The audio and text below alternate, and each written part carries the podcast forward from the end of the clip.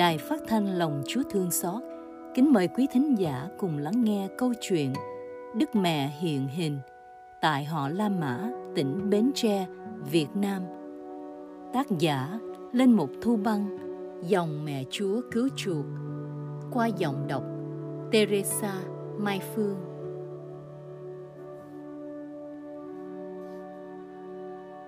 Tại làng Hiệp Hưng, tỉnh Bến Tre, thuộc giáo phận Vĩnh Long, có một nơi gọi là Bầu Dơi.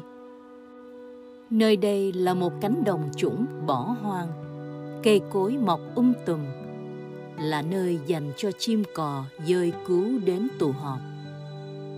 Dân chúng vùng này phần đông quây quần tụ họp chung quanh chợ Sơn Đốc, cách Bầu Dơi chừng hai cây số. Khoảng năm 1930, cha sở cái bông là cha Luca Sách ở gần đấy, sai một thầy đến giảng đạo và cất một ngôi nhà thờ nhỏ ở gần khu chợ để làm nơi phường từ và giảng dạy những người Tân Tòng.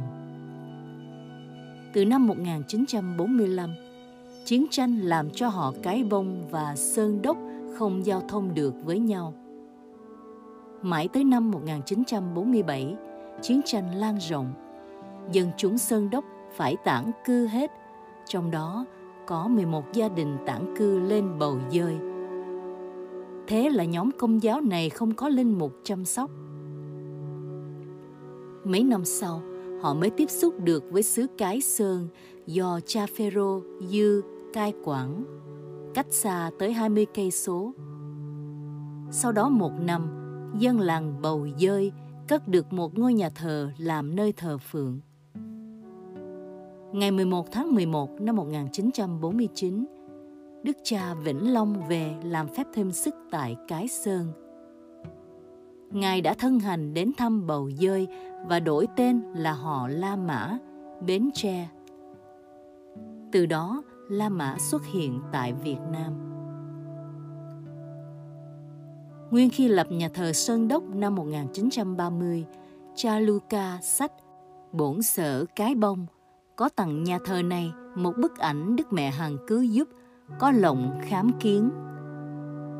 Nhưng năm 1957, khi bổn đạo bỏ nhà cửa, đền thờ, chợ búa đi tản cư khắp nơi, ông già Nguyễn Văn Hạc là chùm trong họ phải rước ảnh Đức Mẹ về nhà mình. Sau, ông cho con trai là Nguyễn Văn Thành mượn đem về nhà riêng. Ngày mùng 2 tháng 2 năm 1957, có cuộc khủng bố đào ở vùng này. Gia đình anh Thành cũng như bao gia đình khác phải nhiều sự khốn khó. Đến bức ảnh cũng bị mất tích. Ông Trùng Hạt rất là buồn bã. Một hôm vào thường tuần tháng 5, người láng giềng của nhà anh Thành tên là Võ Thị Hiền đi xúc cá ngoài ven sông, vớt được một cái khung ảnh. Anh Thành nhận ra là cái khung ảnh đức mẹ của gia đình đã bị mất từ mấy tháng trước. Chị Hiền cho lại anh Thành. Anh đem khám, đi rửa, nhưng ảnh không còn nét chi nữa. Ngoài mấy nét mờ mờ như nét viết chị. Nhân ngày ấy, các bà Phước đang tô điểm bàn thờ. Chị vợ đã đến xin thuốc về cho chồng tô lại bức ảnh. Nhưng các bà đã hết thuốc, lại bảo về nhà mua ảnh khác mà dùng, chứ vẽ lại sao được. Ảnh thật sự hư rồi. Ảnh không còn để tôn kính được mà đem ra che mưa đỡ nắng ở nơi mái hiên nhà bị dột. Đến tháng 8 dương lịch, vì tình thế chiến tranh, anh Thành là thanh niên nên cũng không thể ở nhà được, phải dọn sang Tam Bình, là quê vợ xin lánh nạn. Ông Hạc đến nhà dọn đồ cho con, thấy bức ảnh vứt trong kẹt vách, lấy về đặt trên bàn thờ sáng tối cầu nguyện. Hai tháng sau, ngày mùng 7 tháng 10 năm 1950, chiến sự lại diễn ra ngay trong khu vực bầu dơi. Lửa đạn bắn ra tơi bời, khiến dân làng phải chạy trốn. Ông Trùng Hạt, cùng người con út không kịp chạy phải núp dưới tủ thờ cho qua cơn sóng gió. Lúc im tiếng súng, căn nhà ông đã bị tan nát vì súng đạn. Chỉ trừ nơi tủ thờ ông núp là còn nguyên vẹn. Nhìn lên ảnh Đức Mẹ để tạ ơn thì ôi là lùng xiết bao. Bức ảnh mờ phai mục nát trước kia sao đã sáng rõ mọi nét, tốt tươi mọi màu sắc từ lúc nào. Ông trùm cảm động vô cùng. Với tâm hồn đơn sơ và thành tính của một ông già đạo đức nơi thôn giả, ông tin ngay là một phép lạ của Đức Mẹ. Đức Mẹ chẳng những đã cứu thoát hai cha con ông trong lúc nguy khốn cực điểm, lại còn hiển lên trên bức ảnh phai mờ mà xưa nay ông vẫn tôn kính và hết niềm cậy tin.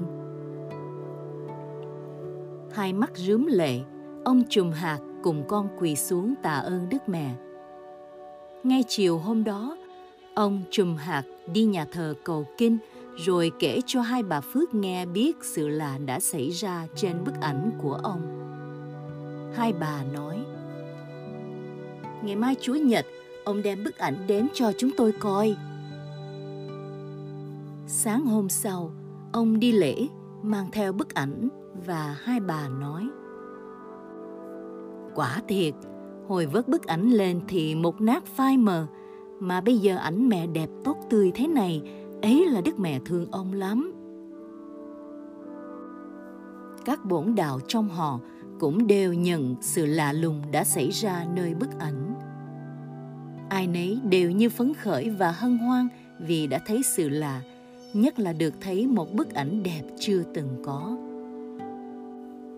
Sau đó, ông Trùm Hạt đưa ảnh tới cái bông cho cha sở cũ của mình là cha sách coi. Ngài bảo, để đức ảnh lại đây tôi giữ dùm, đợi khi nào La Mã dựng xong nhà thờ sẽ cho rước về. Ngày 20 tháng 6 năm 1951, họ La Mã khánh thành ngôi nhà thờ mới, tuy cũng lợp lá sơ sài nhưng khang trang rộng rãi hơn trước. Ngày 15 tháng 8 năm 1951, nhân dịp mừng lễ Đức Mẹ Mông Triệu lần đầu tiên kể từ khi Đức Giáo Hoàng Pio thứ 12 ban sắc lệnh phải tin về tính đều mẹ lên trời, cả hồn cả xác này. Cha Phêrô dự xin họ La Mã cho họ tránh xứ Cái Sơn mượn bức ảnh lạ về tôn kính trong tuần cửu nhật 9 ngày. Chính ngày lễ mẹ mông triệu, trước giờ hành lễ, người ta rước bức ảnh xung quanh nhà thờ. Đến khi sắp đặt bức ảnh lên đài, cha Phêrô dự đang sắp giảng. Ngài nhìn lên bức ảnh cầu nguyện, thì ôi lạ lùng thay, Ngài thấy trong bức ảnh một mũ triều thiên hiện thêm ra trên đầu Đức Mẹ. Ngài nhớ rõ bức ảnh trước đây không có triều thiên. Ngài quay ra chỉ cho bổn đạo thấy sự thay đổi lạ lùng ấy. Hàng ngàn người có mặt ở nhà thờ đều cảm động. Ngày 12 tháng Giêng năm 1952, Đức cha Ngô Đình Thục đến viếng họ La Mã. Sau khi ở nhà thờ về, Ngài hỏi cha Dự Ủa, sao trên đầu Đức Mẹ lại có cái triều thiên từ bao giờ? Lần trước tôi có thấy đâu.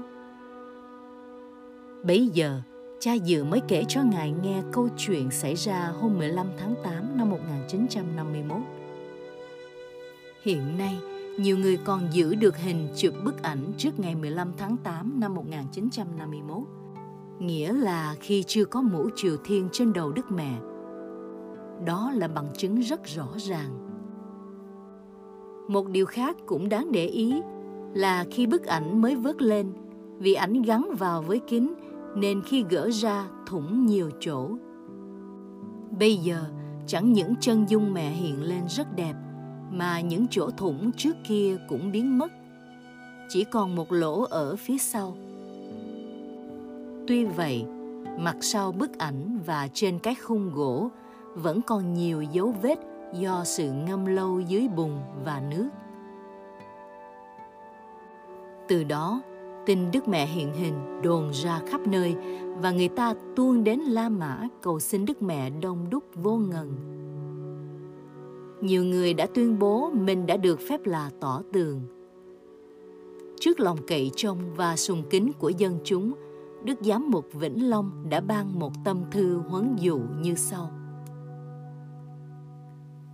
Dù bề trên chưa đoán định hư thật thế nào, tòa ta không cấm bổn đạo đến viếng nhà thờ ấy, miễn là sẵn lòng vân phục lý đoán hội thánh sẽ ra, sau khi đã truy cứu rõ ràng cẩn thận. Và miễn là hằng nhớ mình đến viếng nơi thánh ấy cho được cầu nguyện và hãm mình, không phải đi du lịch, ăn chơi sung sướng. Cho nên, ta khuyên lơn ai đi đến nơi ấy, từ hàng giáo sĩ cho đến bổn đạo thường, như không ăn chay được thì ít ra kiêng thịt và không dùng các thứ rượu. Nếu không thức được chót đêm cầu nguyện thì ít ra là thức một giờ làm giờ thánh hay là lần hạt mân côi. Nếu không thinh lặng được thì nói nhỏ tiếng, không nên ồ ạt, cợt giỡn vì là nơi thánh. Nam nữ không nên trà trộn, nhất là nhật một chiều rồi – người nữ phải ăn mặc nết na kín đáo, không nên lòe loẹt son phấn ta khuyên ai nấy đừng lợi dụng chốn thánh mà buôn bán kiếm lời hoặc phổ khuyến xin khất gì muốn cho ai nấy dễ bề chịu các phép bí tích, thì ta ban cho các cha đã có quyền giải tội trong địa phận mình cũng được giải tội ở La Mã. Sau hết, ta ước ao cho những kẻ tưởng mình đã được ơn riêng Đức Mẹ ban ở La Mã, thì trình bày việc ấy cho cha bổn sở. Tốt hơn là xin giấy chứng minh lương y trước khi đi La Mã, và sau khi nghĩ mình được ơn riêng Đức Mẹ cho thuyên giảm bệnh tật rồi, gửi giấy má ấy đến tay cha sở La Mã. Làm huấn lệnh này tại Vĩnh Long ngày 11 tháng 2 năm 1952, cũng là ngày Đức Mẹ hiện ra tại Lỗ Đức. Ký tên Phêrô Ngô Đình Thục, Giám mục Vĩnh Long